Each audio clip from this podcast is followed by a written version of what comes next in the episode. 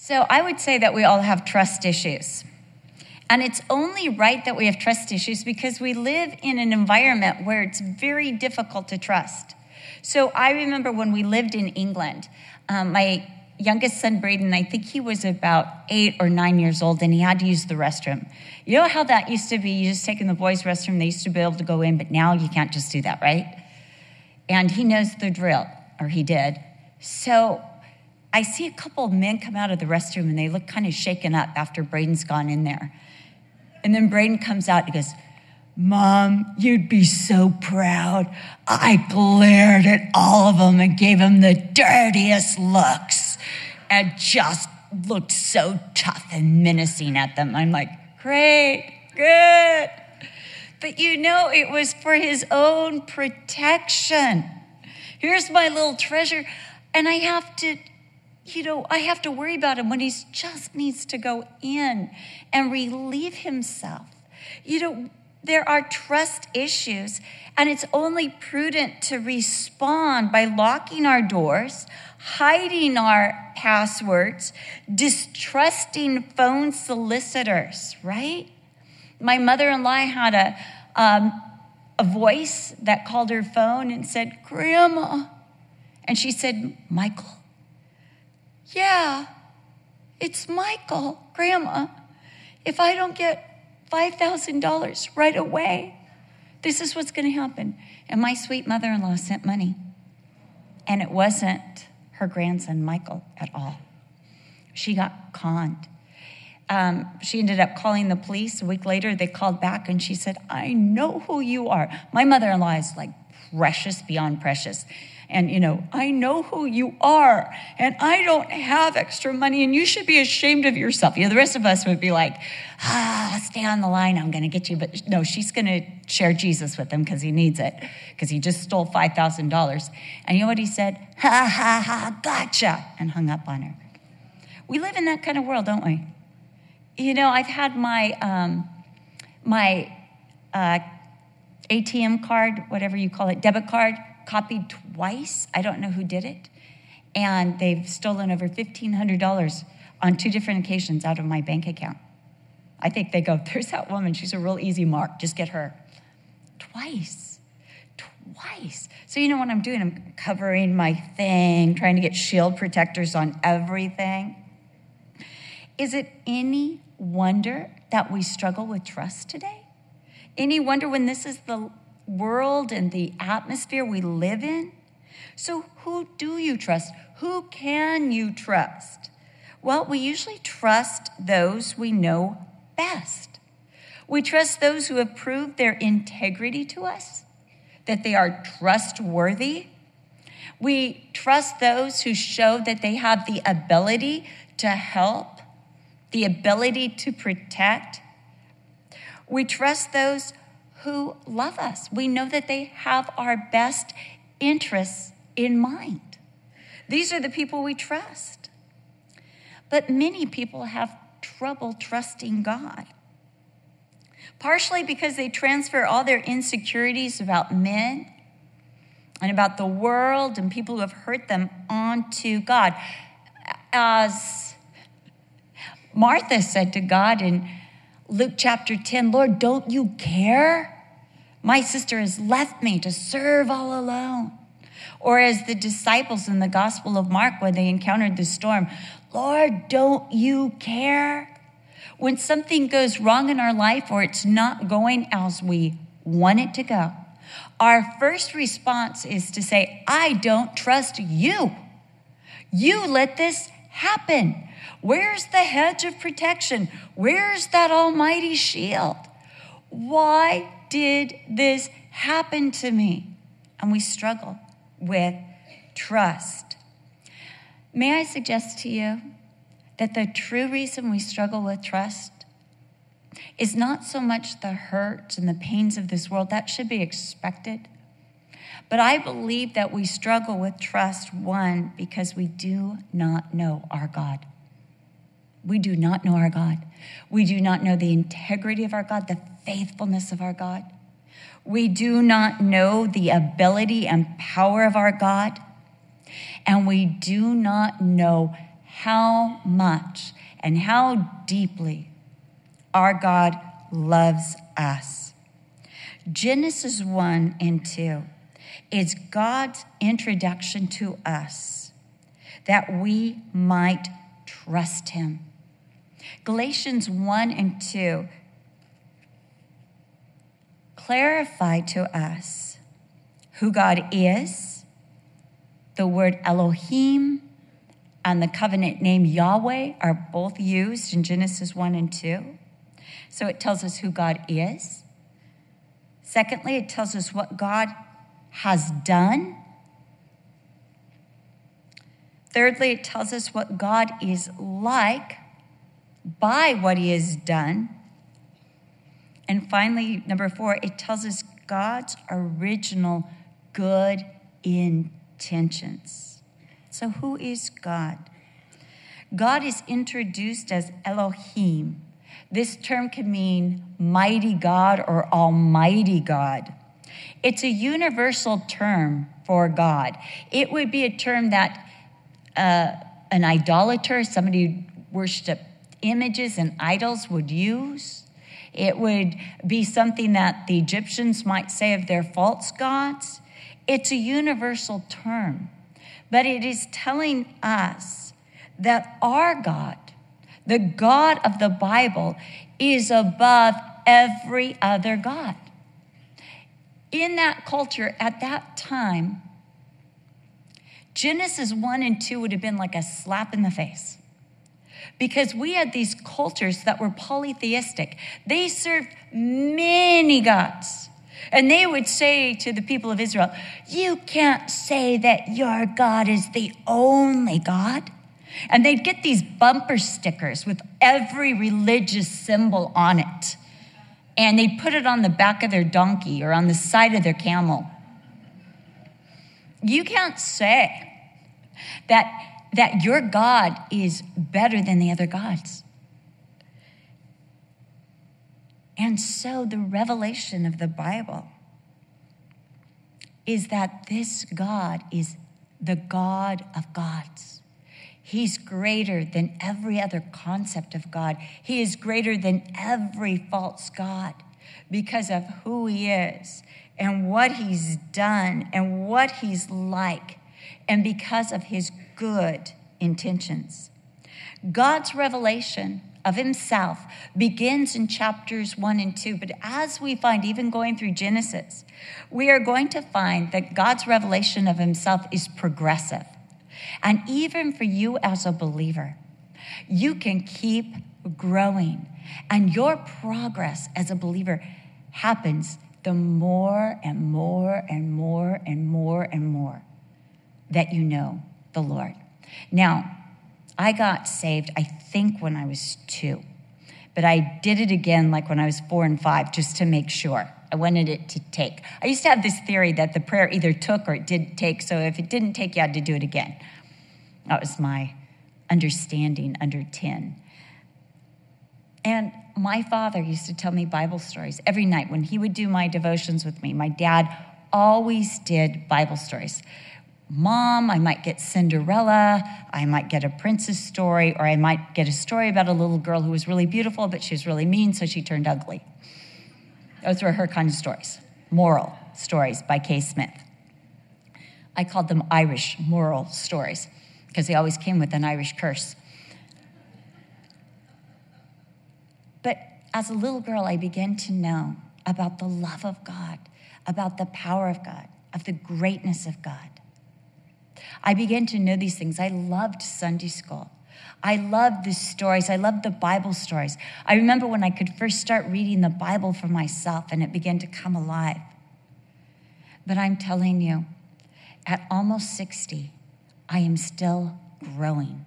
And there is still so much revelation, so much wonder. I have read the Bible probably 40 times through. And yet, every time I go to the Word, like even this morning, there was something fresh, something so revolutionary, that God wanted to say to me. And I'll save it for another Bible study, but I'll give you a hint. It came from Luke chapter 3, and I was like, what? It was awesome. But you know, it's progressive. It's progressive. It just gets bigger and bigger and bigger the closer you get to it. You know, when you stand far off from the sun, it doesn't look that big, does it? You know, sometimes it just looks like, you know, like you could put a dime and block the sun. But the closer you get to it, the higher the mountain, the greater you realize the sun is. The more you read about it, the greater you realize the power of the sun is.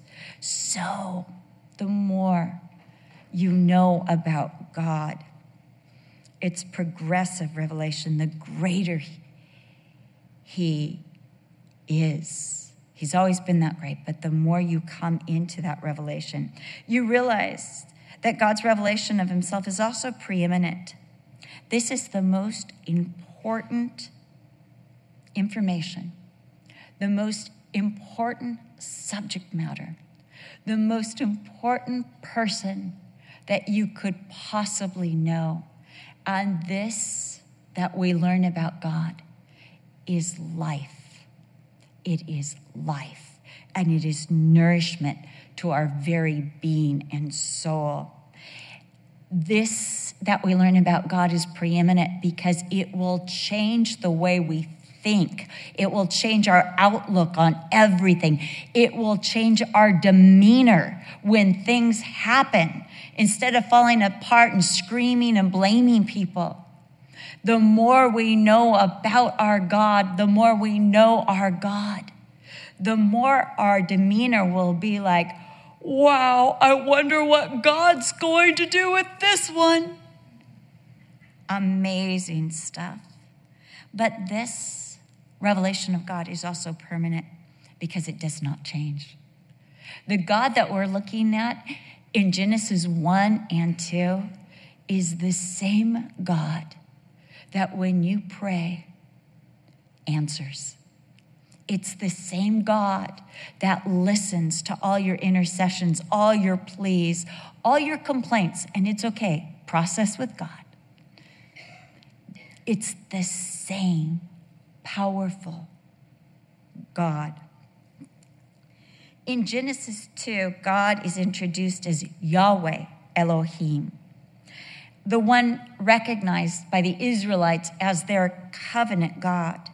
In Exodus 3 13 through 14, when Moses asked the Lord, Wait, you want me to take the people of Israel out of Egypt, and you want me to go to Pharaoh, the most powerful king that I know of in the world, and you want me to tell him, let Israel go, and Israel's not necessarily sure that they want to go, how am I going to convince them? Who am I going to say you are? What am I supposed to tell them about you? And God says, Tell them that I'm Yahweh. I am who I am. I am Yahweh. This is the covenant name. This is the name of recognition. God answers this covenant name I am who I am. There is no one like him. It speaks about his uniqueness. He makes separations light from darkness, day from night, waters from waters, dry land from waters. This is what this God is like. This is what this God does. Genesis is God's introduction of himself to both his people by Moses and to the world. So we begin with what has God done? Because the more we discover what God has done, the more we'll know about God we learn that with the power of his word, power of his word, and the brilliance of his mind, you know, before you speak, unless you're like me, you think about it. Brian says, Did you think about that before you said it? I said, No, that's how I mix my metaphor. That's why I said they've got all their ducks in one basket.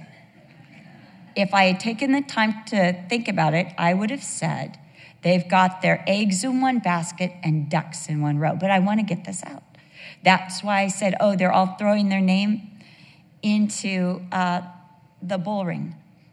And Brian's like, I don't even know what to do with that one. But God conceives this. Just like you conceive something before you speak it, before you take action. God conceived all of creation in his mind and in his heart, and then he spoke it with his word. That's power. That's power. Think of what he created. He created light. He created cosmos or stars and moons and planets and orbits. He created whole systems. He created the world. He created time. He created luminaries. He created seas and atmospheres and plants, flora and fauna, shrubs and trees. He created birds. He created sea creatures, animals, large and tiny bacteria, amoeba. Genesis is not a detailed account of what God created or how God created it. It is the account that God created it. God. This was in God's mind. This was in God's heart. This is what God, Elohim, Yahweh, Elohim, spoke. What is God like? Well, Romans 1:20 tells us, "For since the creation of the world, his invisible attributes are clearly seen, being understood by the things that are made, even his eternal power and Godhead." In other words, Romans 1:20 is telling us that creation and the order of creation reveals to us God's character. It can be seen in his creation. So what do we learn? We learn that God is relational. How? Because he works in conjunction with the Spirit and his word to bring forth light and life. Remember, it's the Spirit that hovers over the great nothingness, preparing it for the Word of God. And the spoken word is the agency of power and creativity to infuse the world with whatever God says. It's the agency of power and creativity. We learn that God is powerful. He speaks and it happens. Voids are filled, chaos becomes orderly, darkness is infused with light. We learn that God is holy. There is no one like this God. Uh, I said it earlier, he makes separations light from darkness, day from night, waters from waters, dry land from waters. We learn that he's orderly. He first creates the substance and then he fills it. Day one is light. Day four is the luminaries or the vessels that will be filled with light. Day two is sky and sea. Day five, the sky is filled with birds and the sea with sea creatures. Day three is land with seed and vegetation. Day six is land animals and mankind. We'll get more into that next week because I have something to say about that, but I don't want to spoil it, especially not when I'm caffeinated. We learn that God is purposeful. There is intention in all he creates. The light illuminates the darkness and creates days and nights. The water is able to cultivate the vegetation that will come. It is all leading to something. God is purposeful, God is intentional, God is good.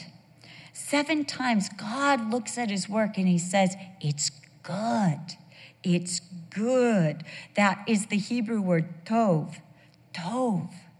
It's beneficial, it's pleasant, it's valuable, it's pure or without fault or imperfection. We learn that God is creative. Who but God thought of suns and stars, moons and planets stretching across the vast universe, and to find out that all these galaxies have shapes, different shapes. You know, I love Psalm 19 where it says it's his handiwork. You might crochet, you might embroider, but God shapes galaxies. God created waters, oceans, rivers, streams, mists, and springs. He created skies, moisture, and atmosphere to protect the earth and put layers in the atmosphere. He created land, dust, dirt resplendent with minerals and vitamins, nutrients. He created vegetation with seeds so it could reproduce itself and be used for food. He created birds in all their varieties winged, hollow boned, ability to fly, egg laying, and this is my favorite singers. Singers, unless you're talking about crows, they're just gossips. Don't you always feel like crows are talking about you? God created sea creatures, spouting whales, frolicking dolphins, sharks, pufferfish, swordfish, crabs, lobsters, and the such. And he made them so it would clean up the sea. Who but God thought of land animals? From ants, I wish he hadn't thought of them. Rhinoceros? Like, really, God? What are we supposed to do with this? hippopotamus, giraffes, dinosaurs. Who but God thought of all these different shapes and creatures, all with purposes and uniqueness? Who but God thought of man and woman and gave them eyes and cells and organs and systems and hearts and minds and the capacity to speak and sing and write and to create and to communicate and interact with God Himself. We learn that God is caring. He saw man's loneliness and He wanted man to know relationship. And so He made a helpmate comparable to Him we learn that God is not a chauvinist, but God is for women. Because the apex of his creation is, and to quote Adam, whoa, man. The apex, the last. He looked over all of creation and said, It's not good. There's something missing. And that was woman. And he crowned creation with a woman because creation without woman was incomplete and not good. He formed her from Adam's side, taking a rib out of Adam's side. And this reminds us of Jesus on the cross in John 19 34, that he was pierced from the side so his blood might be spilled out for his bride. It was a gesture of love and codependency. He let Adam feel the deficit of life without Eve.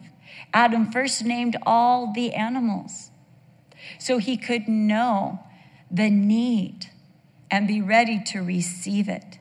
And then God brings her or presents her to Adam. Like, this is my creation. I made woman. She is special. She is not to be treated disrespectfully. We learn that God is personal because we're told that God formed man and woman by hand. It's the word yatsar. It's the term used for a potter with a clay. And this is what God did with the dust. He formed Adam and Eve from the dust. We learn that God is generous How? He made man in his own image. He imparted himself, what he is, and put it in man. Though later, when we get to chapter three, we will learn how costly.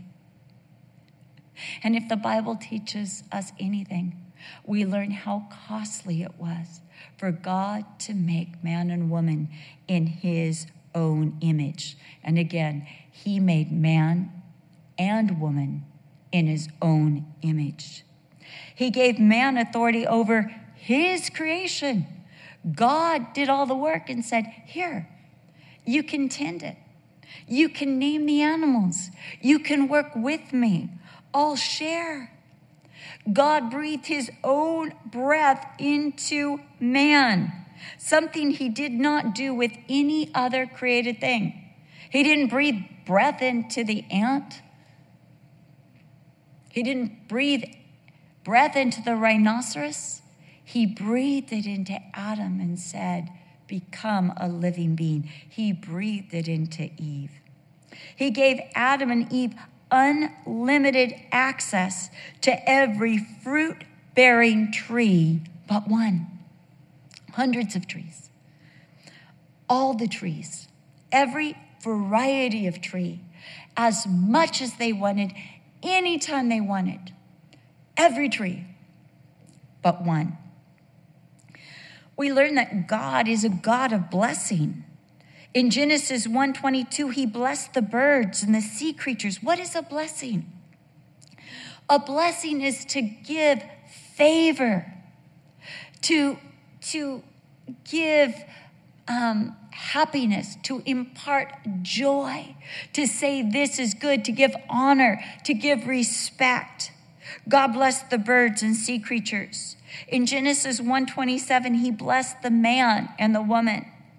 In Genesis 2 3, he blessed the Sabbath and made it a day of rest. This is a day that God created for man to enjoy God and God to enjoy man. For man to enjoy all the creation of God, not work, not tend, but just in joy, to rest in it, knowing God has done all the work to take inventory of all that God has done. We learn that God desires to bless, to enable creation to function and prosper this blessing. We learn that God is loving to mankind, that mankind is the speciality of creation. Again, mankind is in God's image. We see that God is concerned for Adam's loneliness. We see that God works cooperatively with Adam in naming the animals. He doesn't say, this is called this and this is called this, and just learn these names, Adam, memorize. Come on, I give you brain. He says, Adam, what do you want to call it? Who knows? You know, we don't know what Adam called them. We don't know if he called them the scientific name, if he knew Latin in the garden, or if he said, rough, roar, quack, oink, tweet. We don't know what he called them. You know, as parents, you know how it is like your your your child will name something and that's the name of that thing for the rest of their existence and yours too. My grandson, he called Brian and my father Buddy. And it was because every time he saw my dad or he saw Brian, they always said, Hey, buddy. So he called them Buddy back. And so one time my daughter was saying, Which one are you talking about? And he said, Well, Chocolate Buddy. That was my dad's name because he always had chocolate on his desk for the grandchildren. And from then on, my mother called my father Chocolate Buddy. From then on, I called my father, hey, dad, hey, chocolate buddy. That's what we all just called him chocolate buddy. Adam, what do you want to call Chuck Smith? Chocolate buddy. You know, it just is one of those things. What a delight we take. What a delight we take. God is loving to mankind. He puts Adam in his garden. God planted this garden. May I say that God planted a garden with mature fruit bearing trees. They were already bearing fruit. How old is the earth? I don't know, because he created it with a backstory and with age. He gives Adam a job because he's loving to tend his garden, a cooperative effort. And he brings the animals to Adam. We realize that God creates beauty. The garden had rivers, and these rivers were amazing. One led to a land of gold, one led to a land where onyx and myrrh could be found. So we see also that God creates beauty because the garden had life, fruit, bearing trees. When Eve, we'll read this in chapter three, when she looks at the tree of good and evil, she says it's pleasant to the eyes. She's comparing it to the other trees. Well, they're all pleasant to the eyes, they're all beautiful. We see that the garden had many trees, fruit trees, and had maturity. We learn that God is a God of freedom because he does not restrict the trees in the garden except for one and yet he allows access to even the prohibited one. Why? Because he's a God of freedom. He gives Adam and Eve a choice, an opportunity for obedience.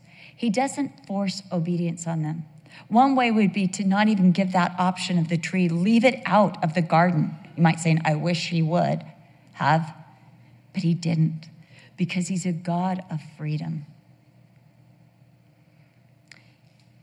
There is love is only love, and I'm going to quote Chocolate Buddy.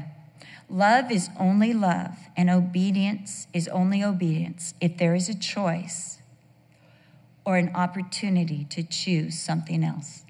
Maybe you remember how my father said, I must really love Kay because there were a lot of pretty girls at Life Bible College, but I chose her. And she'd be like, Not that illustration again.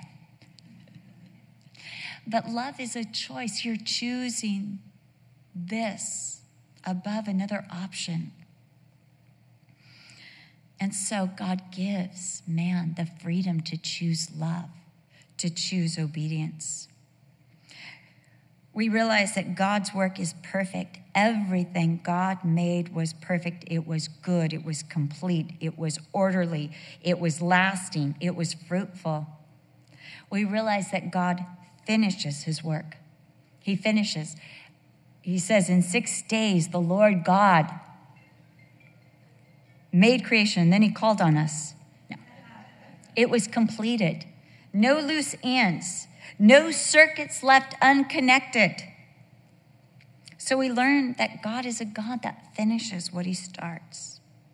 And we learn that God is a God of rest because he blessed the Sabbath. He made a day for Adam and Eve to rest, to relax. He's not a taskmaster, he's a father. A father makes sure that a child takes their naps and goes to bed on time. A taskmaster just wants more and more work. He made a day of enjoyment without work, a day of contemplation and enjoyment. I like to think this a front porch day. Day just to sit on the rocking chair and say, Well, Jeb, that farm's looking really nice. It's a front porch day. This God, this God of Genesis 1 and Genesis 2, this is your God. He is not just Elohim, a God, He is the God, the great God the God of gods. He is the God that is speaking to each one of us today, saying, Trust me, trust me. His track record is perfect. He is relational. He is relational. He wants to be a father to you, a friend to you. He wants relationship, not master to servant. He is holy. There is no other God, no other God, no other concept of God, no other God in any religion that is like this God. No other God who is as orderly as our God. God wants to order your life. There is a progression, there is a purpose in what He is doing, so He is purposeful. You know, the older you get, the more you can look back on your life and go, oh, I needed that. That was right. Oh, how I needed that. At the time when you're in it, you're like, I don't need this. Or we say, I don't need this. I ain't got no time for this. I don't need this. But God knows what we have need. He knows what we have need of. He's purposeful and intentional. God is good. He is beneficial. He is pure. He is true. He is creative. Some of the things He does in your life, they're so creative. I mean, you come up with your plan for God. God, do this and this way and turn right here and turn left there. And God says, okay, thank you very much for your directions, but I'm going to do it this way. And He does the most creative thing. And you're like, I never would have thought of that. But that's actually better. Thank you very much. God is caring, He cares about our welfare, and He has already supplied the need and supplying the need. God loves women. He loves them. We are not a second thought. We are not an afterthought. We are the crown of His creation. He loves women. God is personal. He is personal. He doesn't send an angel to help us, He Himself comes and is our help. See, that's what we try to do for God. God is generous. He is generous with us. He gives from his abundance, the abundance of his grace. He is a blessing God. He loves to give. He loves to show favor. He loves to supply all our needs according to his riches in glory. Someone describing the name Yahweh from the book, um, can't remember the name of the book, but he talked about how, caffeine, he talked about how God is the water looking for the thirsty. He is the bread. We would see Jesus. He is the bread looking for the hungry. This is our God. He is a blessing God. He is a God that longs to bless, to give. He's a giving God. He's a loving God.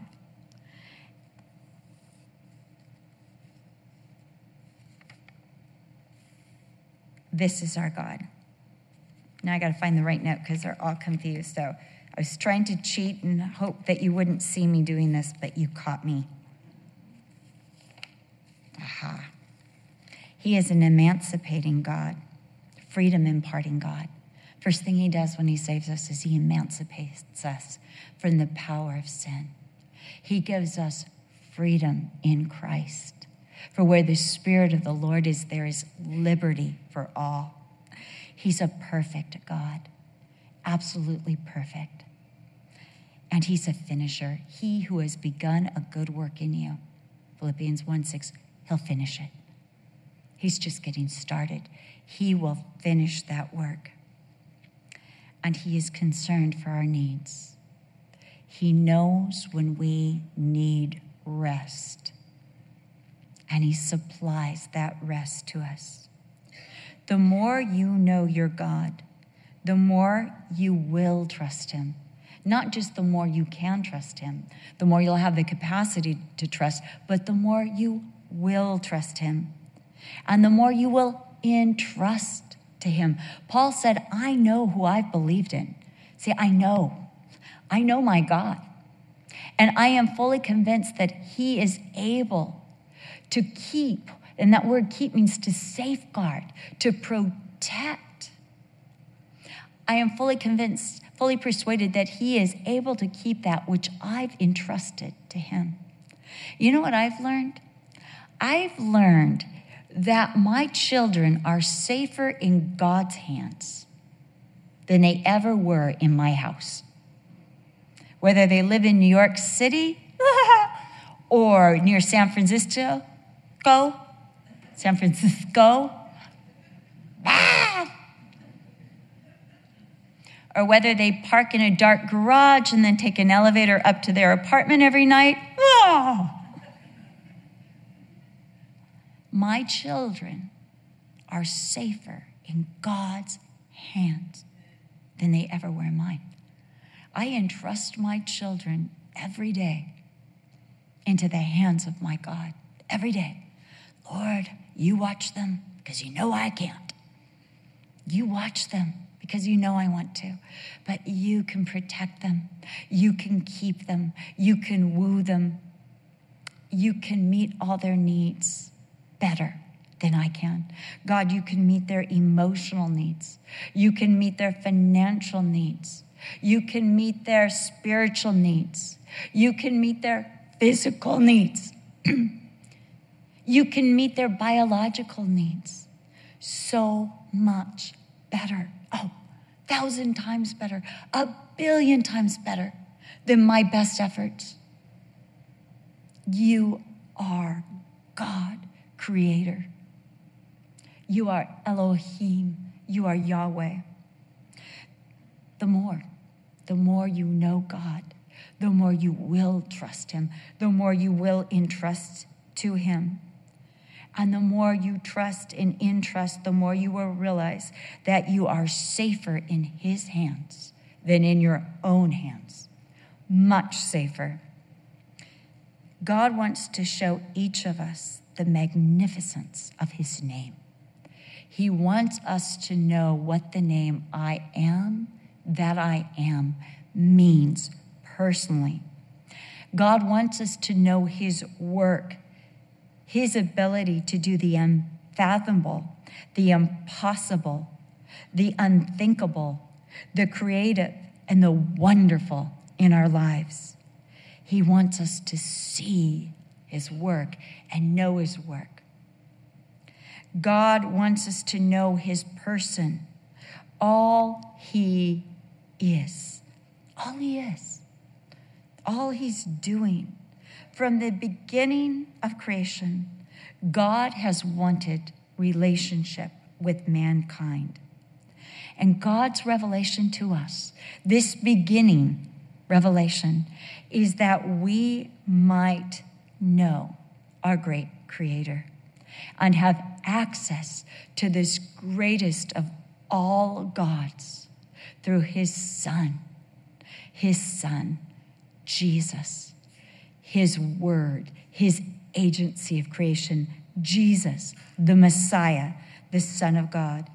All that God is, all that God has done and is able to do is available through to us, is available right now, is availed to us, and accessible to us through Jesus Christ we can go into the very throne room of God.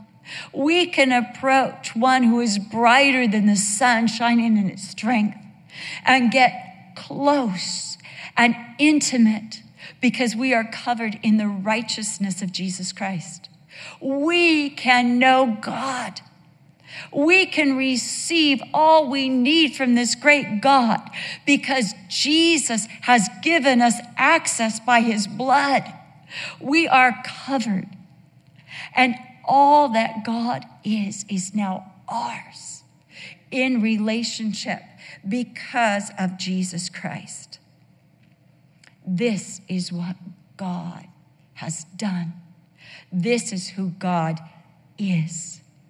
And it's time to know our great Creator personally that we might begin to experience all He is relationally, that we might know by experience that our God is the God of gods, the King of kings, the Lord Almighty. Amen? Amen. Stand up.